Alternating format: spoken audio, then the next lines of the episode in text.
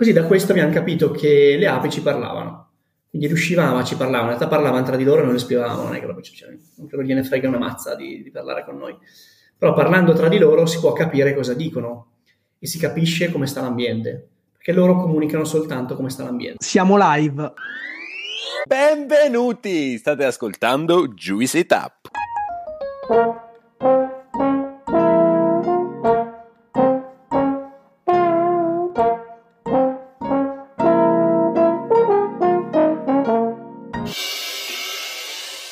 Siamo Gianluca e Claudio e insieme ad Alessandro siamo i fondatori di questo podcast e del progetto Juice.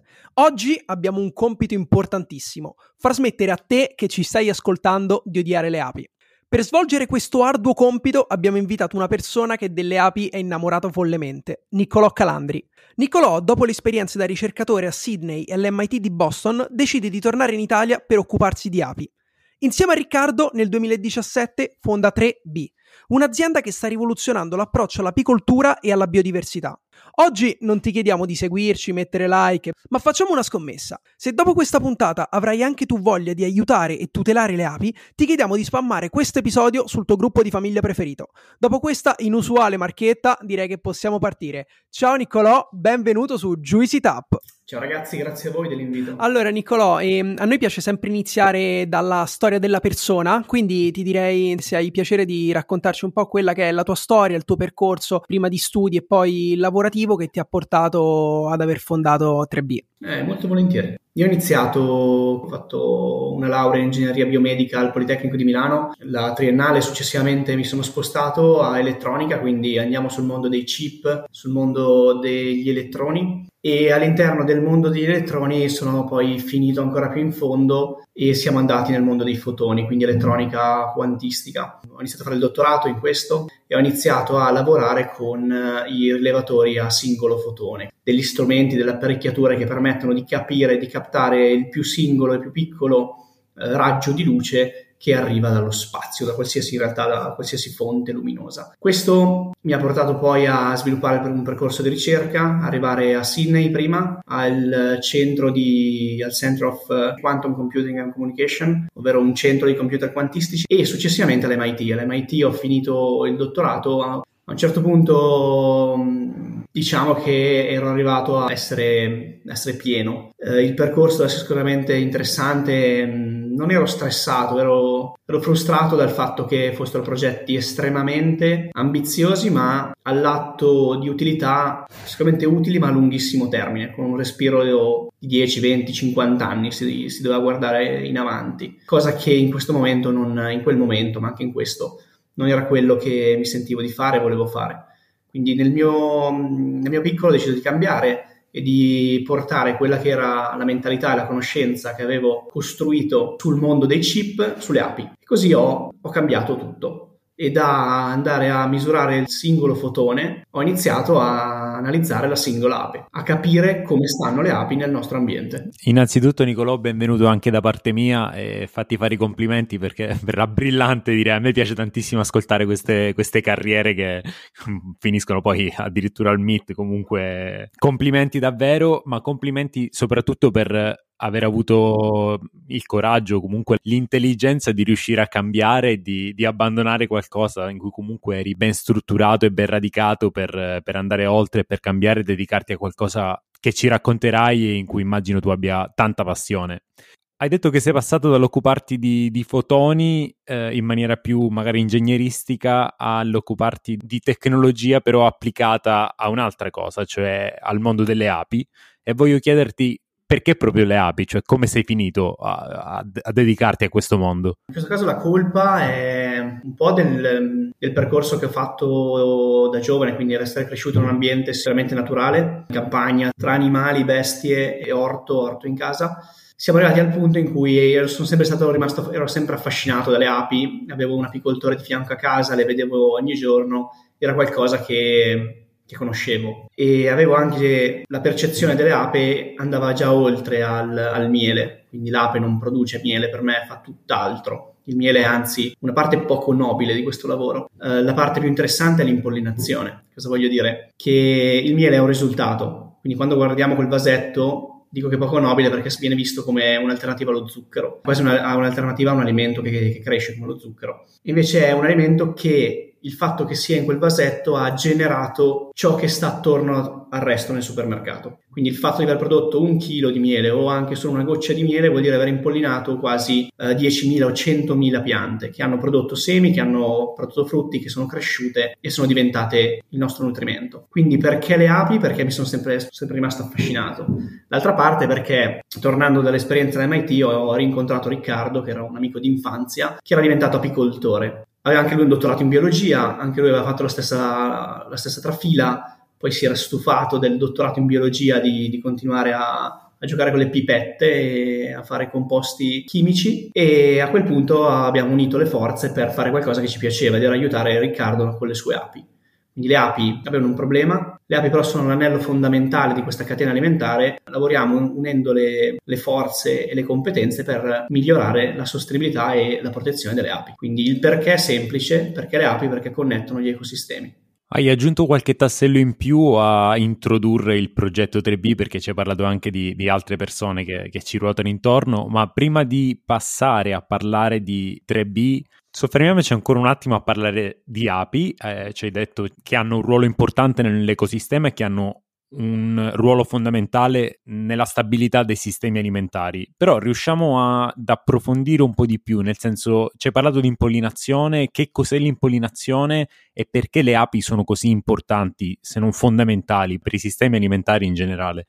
Le api, io parlerei in generale di api, quando, noi, quando tre B parla di api parla sempre di apoidei o ape in inglese bee, che è, va oltre alla l'ape da miele. Se, sembra che ci rinchiudiamo nell'ape da miele, in realtà le api sono tantissime. Le varietà e le specie sono quasi trentamila eh, diffuse in, uh, in tutti i continenti.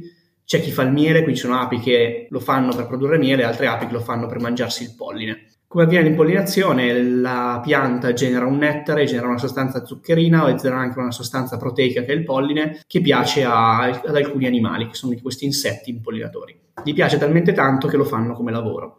Quindi si mettono certosine e iniziano ad andare fiore in fiore a mangiare. Questo scambio cos'è? Uno scambio in cui la pianta dona all'ape la sua vita, quindi il nettare, l'ape in compenso va in giro, non, non sapendolo probabilmente, e porta in giro il polline.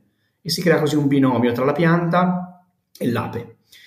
E questa è l'impollinazione. Ci sono anche altri tipi di impollinazione, c'è un'impollinazione data dal vento, però diciamo che l'ottanta per cento di quello che coltiviamo e di quello che ci mangiamo e di quello che tra l'altro anche gli animali mangiano e crescono è dato dall'impollinazione del, dell'insetto. Questo è il motivo per cui ci piacciono tanto le api. Con il loro lavoro connettono davvero quegli ecosistemi che ci, che ci permettono di sopravvivere. Eh, Niccolò, abbiamo capito l'importanza delle api, però hai menzionato degli altri termini che secondo me è importante sottolineare. Quando parliamo di apicoltura, hai detto che il tuo socio è, è un apicoltore. Quali sono le attività che riguardano l'apicoltura in generale? Oggi si sente parlare di apicoltori quattro punto zero. Che, che cosa vuol dire? Ci puoi portare un po' all'interno di questo mondo? E sì, vi faccio anche fare uno step nel futuro. Cos'è l'apicoltura? L'apicoltura, per definizione Wikipedia, è l'attività di allevamento delle api per produrre. È quindi una definizione di, di un allevatore che utilizza, e in molti casi, quindi anche per chi magari è vegetariano, no, per chi è vegano, sfrutta l'ape per produrre miele. Prendendo un alveare, prendendo una regina, nel passato dagli alberi, nel presente da Amazon. Le, le regine uno potrebbe ordinarle online, non è proprio così, non è da Amazon ovviamente, però si possono ordinare online, e a quel punto si, si prende l'alveare, lo si mette all'interno di, una, di un'arnia eh, e si inizia il processo di cura. L'arnia è un'arnia cubica, ha dentro dei diaframmi di cera, e a quel punto le api, non appena si trovano bene, quindi hanno trovato la loro casa e sono felici di quella casa, iniziano a costruire. Costruiscono le varie celle esagonali per ottimizzare lo spazio e la quantitativa di cera. E poi all'interno la regina, quando vede queste celle esagonali ben costruite, inizia a dire, beh, sai che faccio? Io inizio a fare le uova. E quindi inizia poi la, quella parte di riproduzione dell'alveare, di crescita del macroorganismo. Poi ci sono tantissime metodologie, tantissimi modi per gestire l'alveare, però l'obiettivo poi dell'apicoltore è far star bene le api. Quando le api stanno bene, vanno in giro, sono felici, mangiano, fanno impollinazione senza che nessuno gli chieda niente, tornano indietro, portano il nettare, fanno un po' di, di processi chimici con il nettare e lo fanno diventare miele. Quindi il miele poi viene rigurgitato dal loro stomaco e dai loro enzimi, viene messo nelle cellette, viene stoccato, e l'apicoltore una volta ogni tanto lo estrae, lo prende e lo, lo mette in un vasetto. Questo, diciamo, è l'apicoltura tradizionale. E poi concludo con quella che dovrebbe essere un'apicoltura del futuro, che è quella che noi stiamo promuovendo, in cui il miele è la parte meno nobile di questo lavoro. Ora, l'apicoltura sicuramente è giusto farla per una sostenibilità economica, altrimenti nessun apicoltore si mette a curare le api per piacere, a meno che non, non siano hobbisti, ma non avrebbero non avremmo sufficiente impollinazione. Quello che noi stiamo facendo è di aumentare il valore dell'impollinazione, per cui i nostri apicoltori utilizzano i nostri sistemi di monitoraggio, analizzano come stanno le api, ricevono una certificazione di sostenibilità in quanto stanno curando le api, e grazie a questi dati riusciamo a dire come sta l'ambiente. E quindi il vero valore di questo, di questo processo è il dato che certifica la qualità dell'ambiente attorno all'ape. Quindi all'apicoltore poi viene riconosciuto una fee per questo monitoraggio, e non solo per il miele. Il miele diventa un side, e a questo punto l'apicoltore non è neanche più costretto a produrre tanto miele, a stressare le api per produrre miele, ma il giusto, quello che serve. E poi il vero valore è certificare la qualità che ci circonda. Quindi se ho delle vigne attorno, quelle vigne saranno vigne amiche della biodiversità e amiche delle api. Se invece ci sono i pesticidi, quelle vigne dovranno cambiare metodologia di, di agricoltura e passare a un bio o un rigenerativo. Chiarissimo. Prima, Niccolò, mentre raccontavi dei prodotti delle api, sei andato velocemente sul fatto che il miele è il vomito delle api. E io, io onestamente, nella mia ingenuità, pensavo che, che il miele fosse, diciamo, questo prodotto magico che proveniva da, dalle api, ma naturalmente nel preparare questo episodio sono andato eh, a ricercare per fare un po' di chiarezza tra miele, polline, pappa reale, t- tutto quanto, e leggo che il miele, insomma, è il vomito delle api.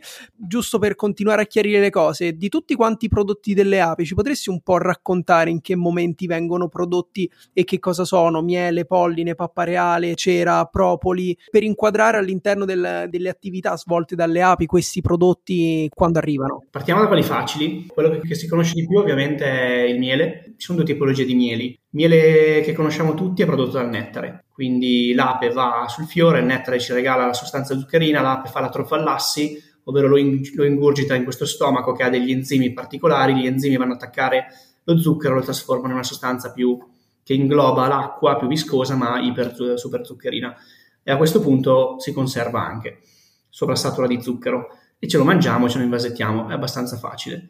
Poi c'è un altro tipo di miele che segue la parte finale del processo identica, la parte iniziale che non è nettare. La melata deriva da degli afidi, quindi ci sono gli afidi che sono sugli alberi. Questi afidi mangiano la rugiada o il nettare della pianta e hanno una secrezione. La cacca viene mangiata dalle api e poi viene generato il miele, quindi la melata è il vomito della cacca di un insetto. Molto buona in realtà, è molto particolare come sapore, e non la fa, si fa sempre, è difficile da fare. Il cambiamento climatico sta azzerando anche questo tipo di, di prodotto, perché gli afidi col cambiamento climatico non stanno bene, quindi anche qui abbiamo perdite di produzione massive, non solo sul miele. Poi c'è il polline. Il polline è una sostanza proteica che serve a noi come sostanza proteica, ma anche alle api, quindi è un po' come se fosse la carne per noi, per l'ape è il polline. Viene raccolta assieme al nettare, viene generata sempre dai fiori, non la mangiano, se l'attaccano alle zampe. Infatti il polline non è lavorato, potrebbe essere definito vegano probabilmente perché è trasportato, e um, una volta che arriva all'interno dell'alveare ci sono dei piccoli braccetti di plastica che grattano, che fanno, grattano le zampine delle api e gli fanno cadere il polline e cade in una vaschetta.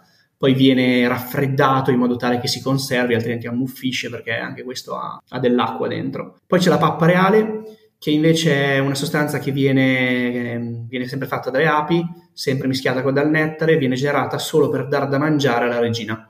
Quindi le api che vengono nutrite con pappa reale diventeranno poi nuove regine. Le api generalmente fanno tante regine contemporaneamente per garantirsi un futuro, quindi ne crescono dieci alla volta, gli danno a tutte queste la pappa reale, nove poi vengono uccise dalla prima regina che nasce, in modo che si garantisca poi la sopravvivenza. E poi la cera. La cera viene fatta da delle scaglie, vengono girate delle scaglie di cera dall'addome delle api, le scaglie poi vengono modellate e si genera così poi la cera che viene utilizzata per creare la propria casa. E ci sono proprio le api ceraiole, quindi l'ape esploratrice prende nettare e polline, l'ape ceraiola fa la cera, e poi c'è l'ape nutrice che dà da mangiare alle operaie o alla stessa regina.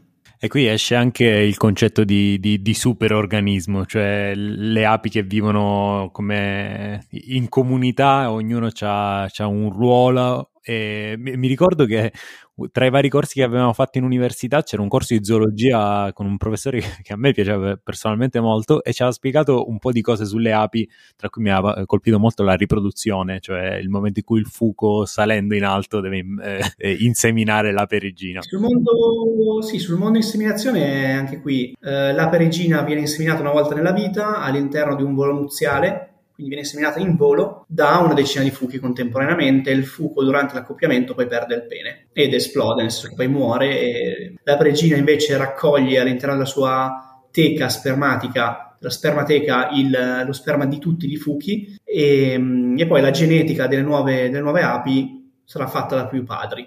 Viva la genetica! e, e... Prima accennavi al fatto che abbiamo dei problemi con gli afidi al momento perché soffrono degli effetti del cambiamento climatico e chiaramente quando parliamo di api e di tutte queste cose che abbiamo detto finora non possiamo trascurare non... gli effetti del cambiamento climatico e vari altri aspetti delle filiere alimentari hanno un grosso impatto sulla vita delle api.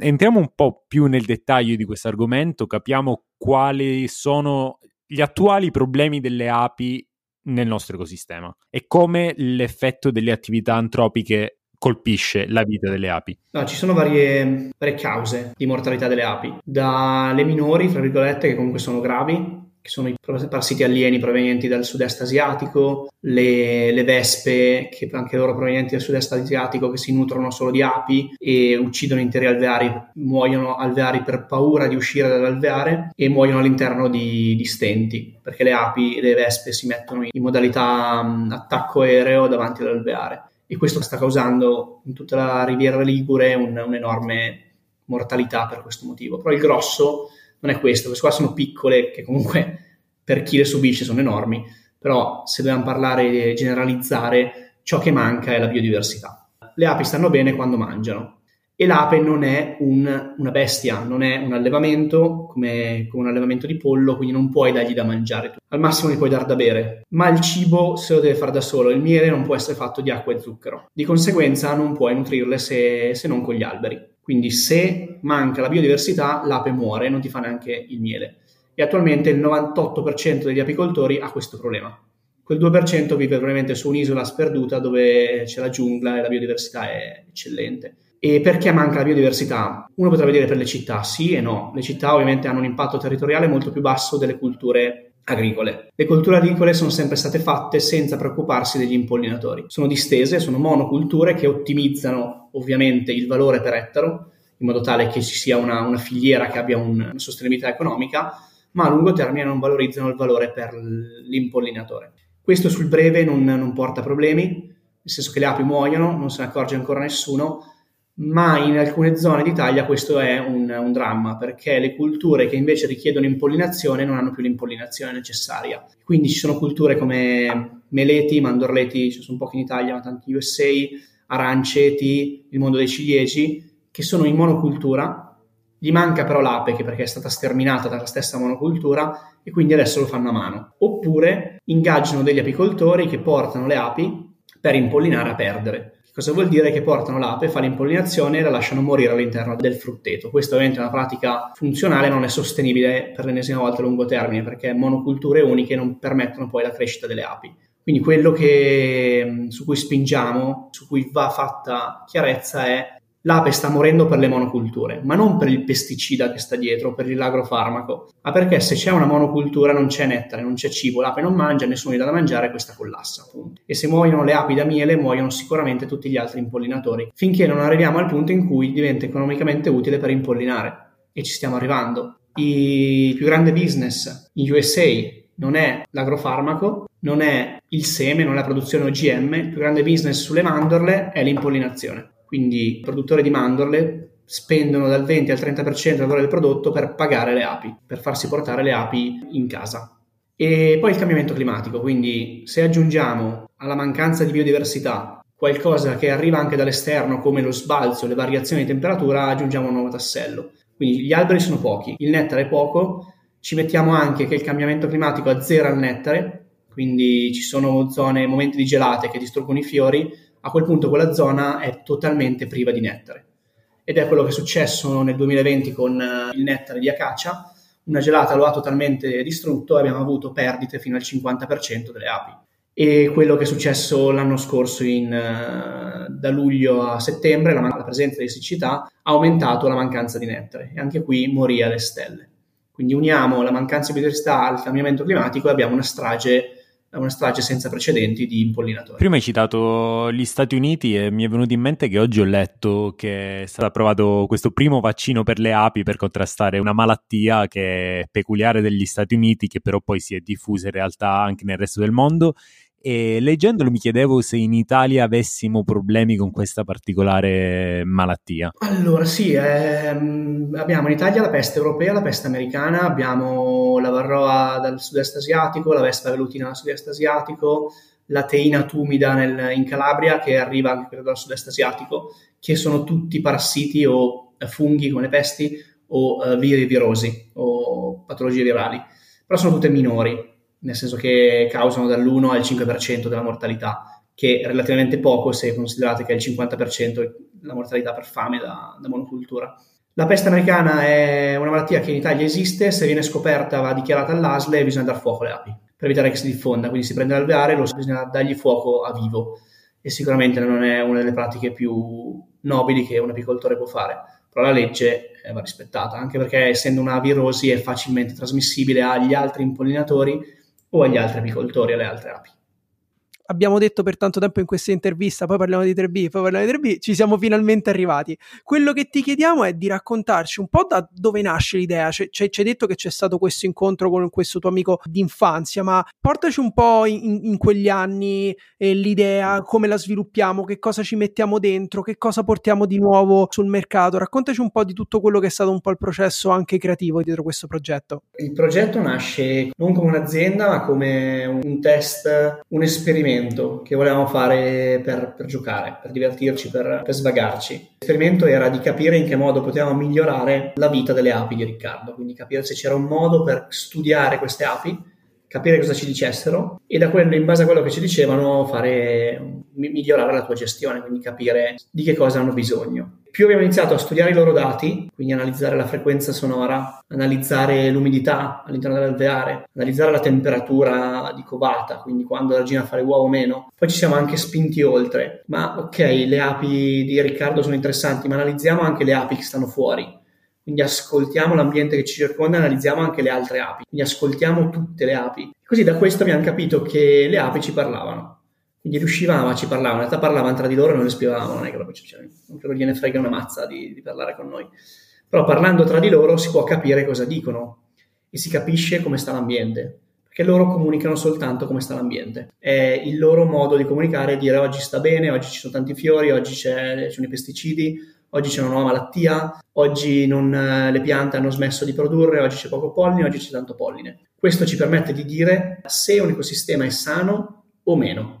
Perché le api vanno in giro, prendono le informazioni, le trasmettono all'interno e quello che hai creato è un, un cervello, stai sentendo un cervello che tasta con mano un'area di raggio di quasi di cinque chilometri di raggio, quindi un'area anche molto grande. Sono delle vere sentinelle che parlano con te. E a quel punto abbiamo capito che il progetto poteva andare oltre, quindi non soltanto migliorare il benessere delle api, ma le api potevano dirci qualcosa e noi quel qualcosa potevamo utilizzarlo. E a quel punto nasce tre B, con la consapevolezza che l'ape non è soltanto il prodotto miele, ma è questo connettore di ecosistemi, quindi questo servizio che ci stava fornendo e nessuno lo stava ascoltando, che era questo servizio ecosistemico ambientale. Poi è cresciuto, quindi da un esperimento abbiamo visto il potenziale, abbiamo iniziato, abbiamo aperto, un, abbiamo aperto l'azienda, abbiamo iniziato a vendere i primi servizi agli apicoltori inizialmente e poi sono arrivate anche le aziende agricole, sono arrivate le aziende che hanno un impatto sulla biodiversità a chiederci noi vorremmo usare quello che voi avete inventato, questo cervellone ecosistemico, per capire quanto impatto abbiamo sulla biodiversità. Così nasce tre B, che è un misto tra biologia dell'ape e la tecnologia per ascoltarla e comprenderlo. Prima avevo una curiosità, volevo capire esattamente co- com'è che le api comunicano, cioè sono, è una questione chimica di feromoni oppure sono elementi comportamentali, C- come si fa a capire esattamente cosa stanno comunicando? Credo che abbiamo vinto un premio Nobel sulla comunicazione delle api, per la danza delle api nel ottantanove. Comunicano in vari modi, tramite sicuramente feromoni, è molto, il feromone definisce la famiglia per capire, per capire se sono amiche, però il grosso della comunicazione è sonoro, ci sono vari, vari pattern, vari buzz che le api emettono, che, sia, che siano impollinatori selvatici o meno, e questi buzz danno un segnale, un segnale di benessere o di malessere. I buzz sui pesticidi, sugli agrofarmaci hanno un certo tipo di segnale, così puoi riconoscere la tipologia, il benessere e il malessere, e questo tipo di comunicazione può essere interpretata per dire: in quell'alveare ci sono tanti maschi, poche femmine, poche femmine, tanti maschi, e tutte quelle femmine hanno dei problemi di questo tipo. La regina ha smesso, per esempio, la regina ha un buzz unico, quindi ascoltare la regina puoi capire se sta facendo le uova o meno, se è appena nata oppure se sta combattendo oppure se sta nascendo. I pattern sonori sono tantissimi. Lato feromoni si può fare ancora molto, però già imparare dal, dal suono, che è qualcosa che non era mai stato fatto, nessuno si è mai messo a, a guardare la frequenza, perché poi è quello, non tanto il pattern, non tanto la voce, ma quale frequenza emette in quale momento e per quanto tempo. Madonna, che figata, Niccolò. Quando ascolto queste storie di tecnologie, diciamo così, avanzate, che vengono messe al servizio de- del pianeta, della natura, della biodiversità, è, è, è veramente figo, e ascoltarti è, è un grandissimo piacere. Aprendo tre B su, su internet si legge che voi sviluppate tecnologie IoT, che sarebbe l'Internet of Things, e servizi per la biodiversità. Per noi che siamo un po' più terra-terra, cioè concretamente che cosa offrite a un'azienda, a un consumatore che vi scopre, arriva sul vostro sito, che cosa possiamo comprare, che cosa ci state offrendo? E qui abbiamo tre tipologie di clienti. In realtà il cliente apicoltore, che lo fa per migliorare il suo legame con le api, quindi si compra questo dispositivo IoT, che è il, il sensore sonoro, se lo mette nel bosco, se lo mette nell'alveare e inizia a guardarsi tramite l'app come stanno le api. Questa qua è la piccola parte, la community che stiamo monitorando. Però da questa community generiamo dati di, di biodiversità, dati di valore, dati sull'ecosistema, capiamo come stanno le api nell'ecosistema in quel punto.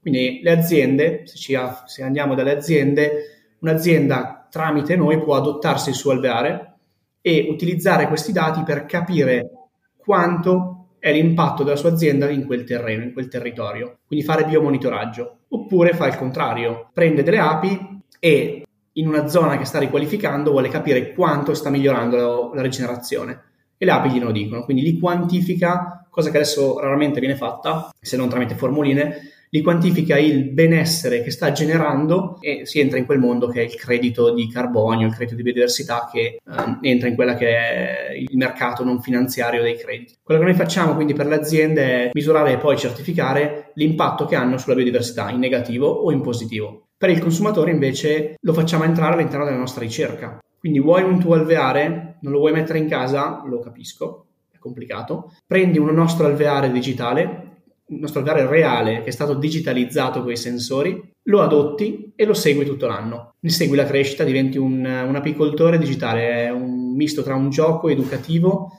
e esperienziale. Segui l'alveare, guardi i suoni, analizzi i pattern, ci dai una mano a capire anche tu come sta l'ambiente, diventi un, un pochino il meccanismo di questo sistema, e alla fine dell'anno, per ringraziarti, ti mandiamo il vasettino di miele che hai prodotto. Non ti mandiamo un quintale perché non ci importa produrre miele, quindi non, non aspettarti la tolla di, di miele per cinquanta anni, aspettati quello che è il risultato, che dovrai assaporare vedendo quello che è stato il lavoro che hai portato avanti di ricerca all'interno dell'ambiente.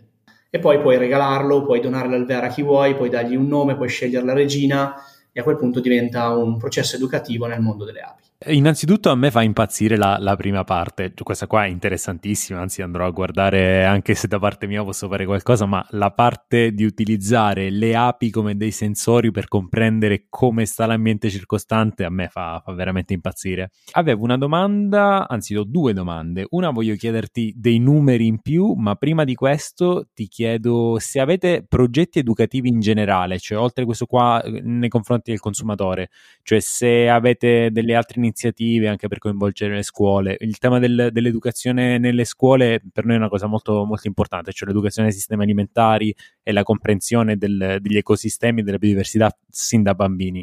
Quindi mi chiedevo se faceste qualcosa. Eh, sì, abbiamo un education manager, è una figura che è estremamente verticale sul mondo scuole. Noi abbiamo tantissime richieste dalle scuole primarie ovviamente e asili per intraprendere un percorso sul mondo api, e quello che facciamo è gli forniamo sia l'app quei dati, in modo tale che i bambini inizino a comprendere anche loro i dati. Sembra una cosa difficile, ma in realtà abbiamo scoperto che il bambino è più bravo della maestra in questo, forse perché nasce digitale e la maestra no, e abbiamo avuto risultati straordinari, quindi bambini che indicando i grafici dicevano questa sta morendo di fame, questo ha smesso di fare le uova, questa la regina è morta, quindi facevano un po' i dottori delle api da remoto. Poi ovviamente portiamo l'apicoltore con una teca con dentro qualche ape per fargli vedere anche dal vivo, e il percorso dura sei mesi, un percorso che regaliamo ovviamente alle scuole. La parte difficile è la parte iniziale in cui dobbiamo insegnare alla maestra a raccontare il progetto.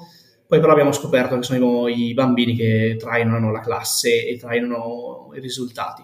Questo lato, diciamo, scuole eh, di infanzia e primarie. Poi abbiamo tutti i progetti di, con le università, ma lì è un dare avere. Quindi noi cerchiamo l'università per migliorare i nostri algoritmi e le università ci cercano per sviluppare progetti sulla protezione delle api. Quindi poi assieme lavoriamo eh, aziende e università pubblica principalmente per uno scopo più, più scientifico, andando a identificare i vari patogeni, come migliorare la vita degli impollinatori, contare gli impollinatori, capire dove stanno bene e male, sviluppare soluzioni rigenerative per l'ambiente e così via. Prima di passare ai numeri mi è venuta ancora un'altra curiosità, dato che parlavi di algoritmi, e mi chiedevo se utilizzaste la, l'intelligenza artificiale in qualche modo o... Allora, il grosso del valore non è l'intelligenza artificiale, nel senso che l'analisi dei pattern è un'analisi estremamente semplice che si può fare con algoritmi di regressione lineare stupidi da... Poi c'è una parte di intelligenza artificiale che stiamo implementando però sulle mappe, nel senso che dal basso, dai dati IoT, sono algoritmi di analisi matematica abbastanza semplici, e poi abbiamo anche le collaborazioni con gli enti spaziali, nel senso che le api le guardiamo sia dal basso ma anche dall'alto, quindi facciamo le foto tramite i satelliti E S A, eh, le carichiamo su un cloud, e a quel punto per analizzarle abbiamo degli algoritmi di machine learning su reti neurali per capire quale zona è, ha una buona biodiversità, quale meno, e in quel modo correliamo quello che vediamo a terra con quello che vediamo dallo spazio, in modo da poi sfruttare lo spazio per scalare. Quindi se i sensori sono piccolini in varie zone, le foto sono ovunque. Quindi una volta che abbiamo la correlazione dal basso all'alto, riusciamo a dire in tutta Europa dove c'è una buona biodiversità, dove non c'è, in che modo migliorarla, quali culture sono rigenerative e quali no. Quindi poi dai satelliti abbiamo una, una visione molto più scalata in spazio per capire come sta l'ambiente.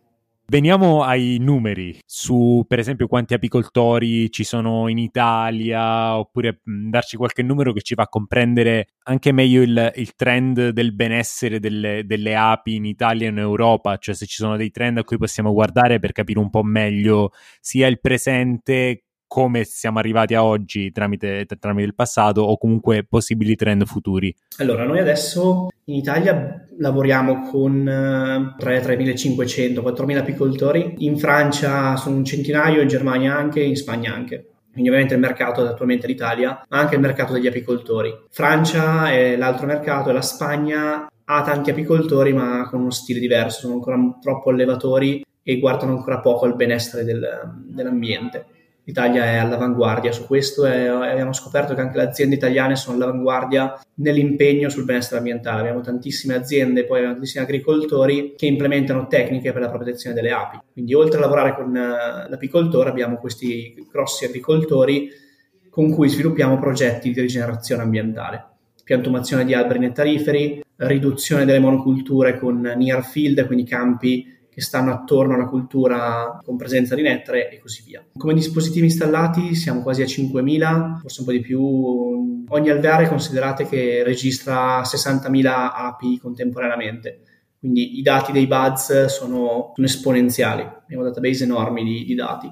Invece dall'alto abbiamo già mappato quasi tutta la Lombardia e siamo arrivati a definire uno standard di biodiversità per tutta la Lombardia, correlando il basso con l'alto, come dicevo prima. Adoro questa cosa, cioè il fatto che attraverso l'ape, la tutela dell'ape, si riesca poi a monitorare, controllare, migliorare tutto quello che c'è intorno, è veramente una figata. Tu, Niccolò, hai fatto un, un percorso particolare, diciamo, cioè sei passato da un estremo all'altro. Hai iniziato come ricercatore, e quindi seduto dietro una scrivania con le tue ricerche a scrivere paper, a diventare un imprenditore neanche nella maniera più convenzionale, perché dalla storia che ci hai raccontato nell'idea di partenza c'era quella di, di fare un test, di aiutare un amico, non, non certo di creare la startup, il progetto innovativo. Visto che a noi qui su Juicy Tap ci piace anche tanto parlare di impresa, ci potresti un po' raccontare quelli che sono stati i vari step, il momento in cui avete capito che avevate per le mani qualcosa di grosso, quando avete dovuto iniziare a pensare ai primi investimenti per scalare, anche un po'... L- Beh, allora noi siamo nati nel duemiladiciassette, quindi adesso sono passati sei anni. I primi due anni, il primo anno è stato veramente di test, quindi avevamo fatto questo dispositivo, lo avevamo installato su un alveare di Riccardo e nel mentre facevamo altro. Poi ci siamo buttati nel momento in cui abbiamo iniziato a vendere ai primi apicoltori, quindi dovevamo fargli assistenza, dovevamo stargli dietro, dovevamo avere un asset operativo, dovevamo far finta di essere un'azienda multimilionaria, altrimenti non ci compravano nulla, e quindi eravamo in quindici ma in realtà eravamo in due, altrimenti se sei in due non vendi. Il dispositivo hardware se sei in due è sicuramente fallimentare, e poi vabbè, eh, a quel punto non è fallito, grazie al cielo, altrimenti si trovavano in mano un pezzo di metallo. E però ci siamo resi conto del valore non tanto quando gli apicoltori hanno iniziato a comprarlo, ma quando le aziende hanno iniziato a contattarci dicendo: capiamo che voi state lavorando con gli apicoltori, ma noi vorremmo lavorare con noi per la biodiversità. Avete in mano qualcosa che la misura? Noi non ce l'abbiamo, non sappiamo nemmeno come farlo e non abbiamo nemmeno l'ingegneria per farlo. Siamo aziende eh, di agricoltura, siamo aziende magari tessili, siamo aziende che hanno un impatto sul territorio come le autostrade.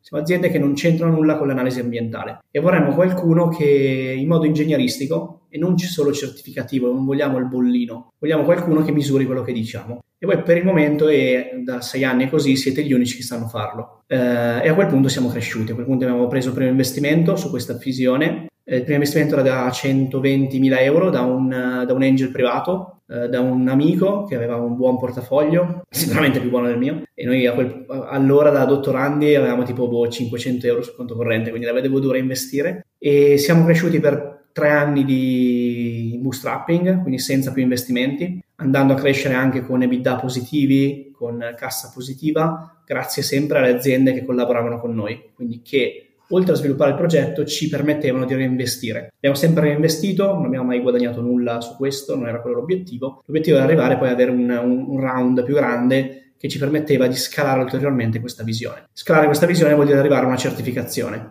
quindi far sì che queste api, assieme alle metodologie tre B, diano quella che è la prima certificazione sulla biodiversità di un'azienda, cosa che attualmente è molto fumosa, non, non c'è un vero player che lo riesce a fare.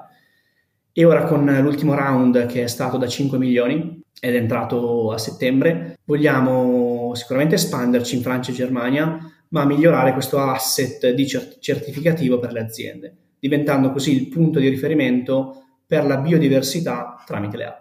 Prima di passare alla prossima domanda avevo una curiosità. Ci hai parlato delle prospettive di crescita di tre B e non posso fare a meno di notare che ultimamente siete stati ospiti di, di Fedez e di Luis a Muschio Selvaggio, e volevo un po' chiederti se potevi raccontarci in che cosa consiste la campagna che avete lanciato insieme. Abbiamo fatto questa campagna che, che è partita in realtà prima e poi è continuata tramite un, una serie di influencer, e poi è, è, si è conclusa da Muschio, in cui abbiamo raccontato chi è tre B. Eh, con l'obiettivo, in questo caso abbiamo creato un gioco, e il gioco era la sfida tra i due, i due player a chi impollinava di più. Era un gioco anche tra virgolette goliardico, ed è un pubblico ovviamente quello di Muschio che, a cui ci piace, tra Federico e, e Luis, quindi a chi dei due impollinava di più. Quindi tutti possono giocare, scegliersi un alveare o addirittura piantare un albero e andare ad avere quindi un impatto concreto in una delle nostre oasi. Noi come tre B abbiamo dec- cinquanta, se non sbaglio, oasi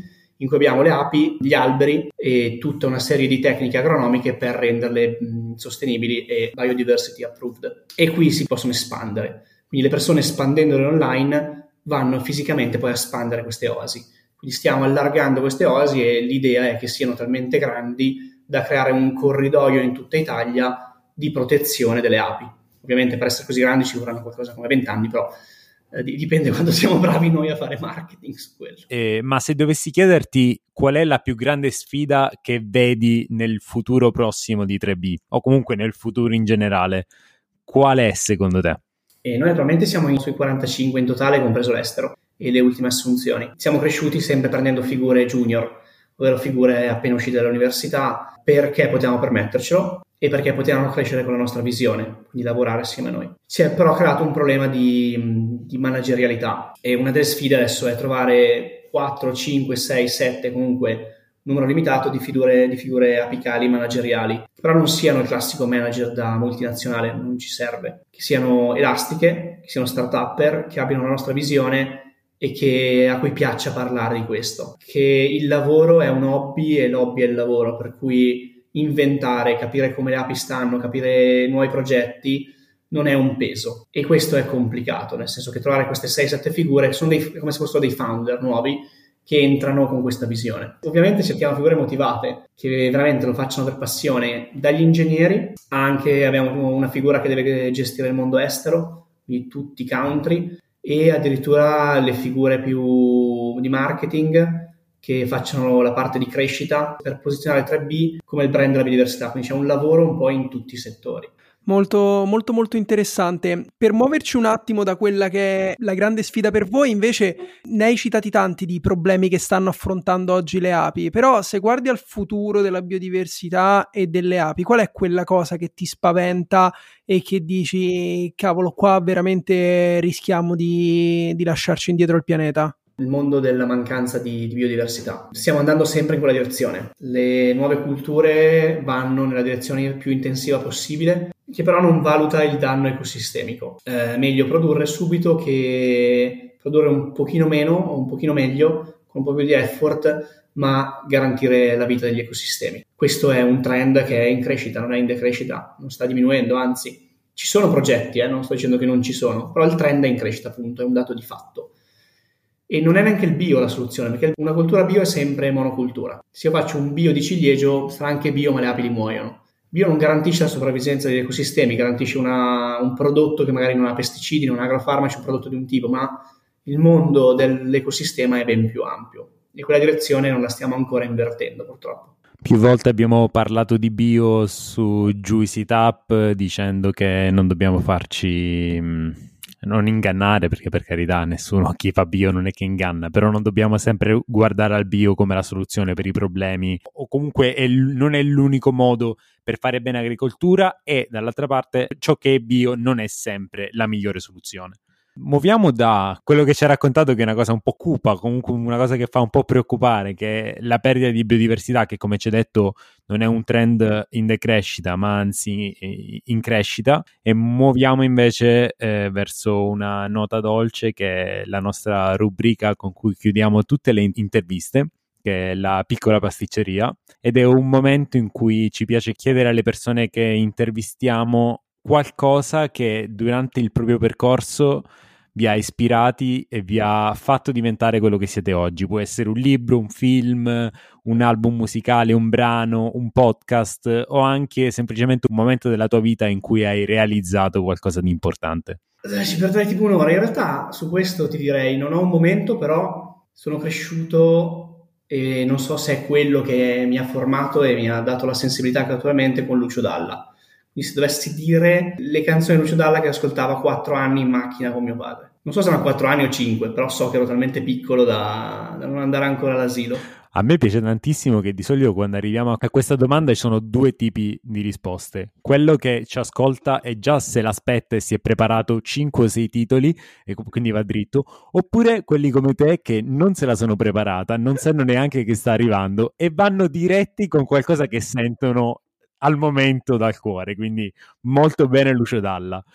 E se invece dovessi chiederti un libro a tema api o comunque biodiversità? Uh, vi consiglio L'uomo che ha detto la frase che è stata attribuita ad Einstein, così tutti la impariamo, che è senza le api l'uomo vivrebbe quattro anni, che non l'ha detta Einstein, l'ha detta Maurice Maeterlinck, La vita delle api, perché lui è un poeta, era super appassionato di api, ed è lui che in realtà ha detto la frase che è stata attribuita ad Einstein, quindi in realtà Einstein non l'ha mai detta e non diciamolo mai più. È, è, stato, è stato veramente un, un piacerissimo. Io te l'avevo anche confessato quando ti ho contattato, non, non voglio passare per quello che già ti conosceva dal duemiladiciassette, ma anche, anche noi ti abbiamo, ti abbiamo scoperto guardando Muschio Selvaggio, ma è stato, come si dice questi, in questi casi, eh, amore a prima vista. Abbiamo scoperto veramente un progetto fantastico che, che dietro ha sicuramente tanto valore, tanta passione, però è stato in grado comunque di trovare un'applicazione reale e concreta che che tutti quanti possono percepire, perché quando ti si ascolta dici cavolo, non è solo una persona appassionata di api, ma è una persona che sta facendo qualcosa di concreto per il pianeta, per la biodiversità e per l'ecosistema in cui viviamo. Quindi noi ti ringraziamo tantissimo, speriamo che dopo questo episodio tutti quanti ne usciranno un po' più innamorati delle api e che quindi que- quegli ascoltatori che stanno ascoltando questo episodio possano uscire, diciamo, da questo ascolto un po' arricchiti e un po' più innamorati delle, delle api, almeno un un uno per cento rispetto a quello che sei tu. Sempre una figata parlare di api. Quando vogliamo parlare di nuovo di impollinazione, io sono a disposizione. Grazie mille Niccolò. Ciao. Hai ascoltato Juicy Tap. Per altri contenuti di Juice ci trovi su Instagram e sul nostro sito this is juice punto net.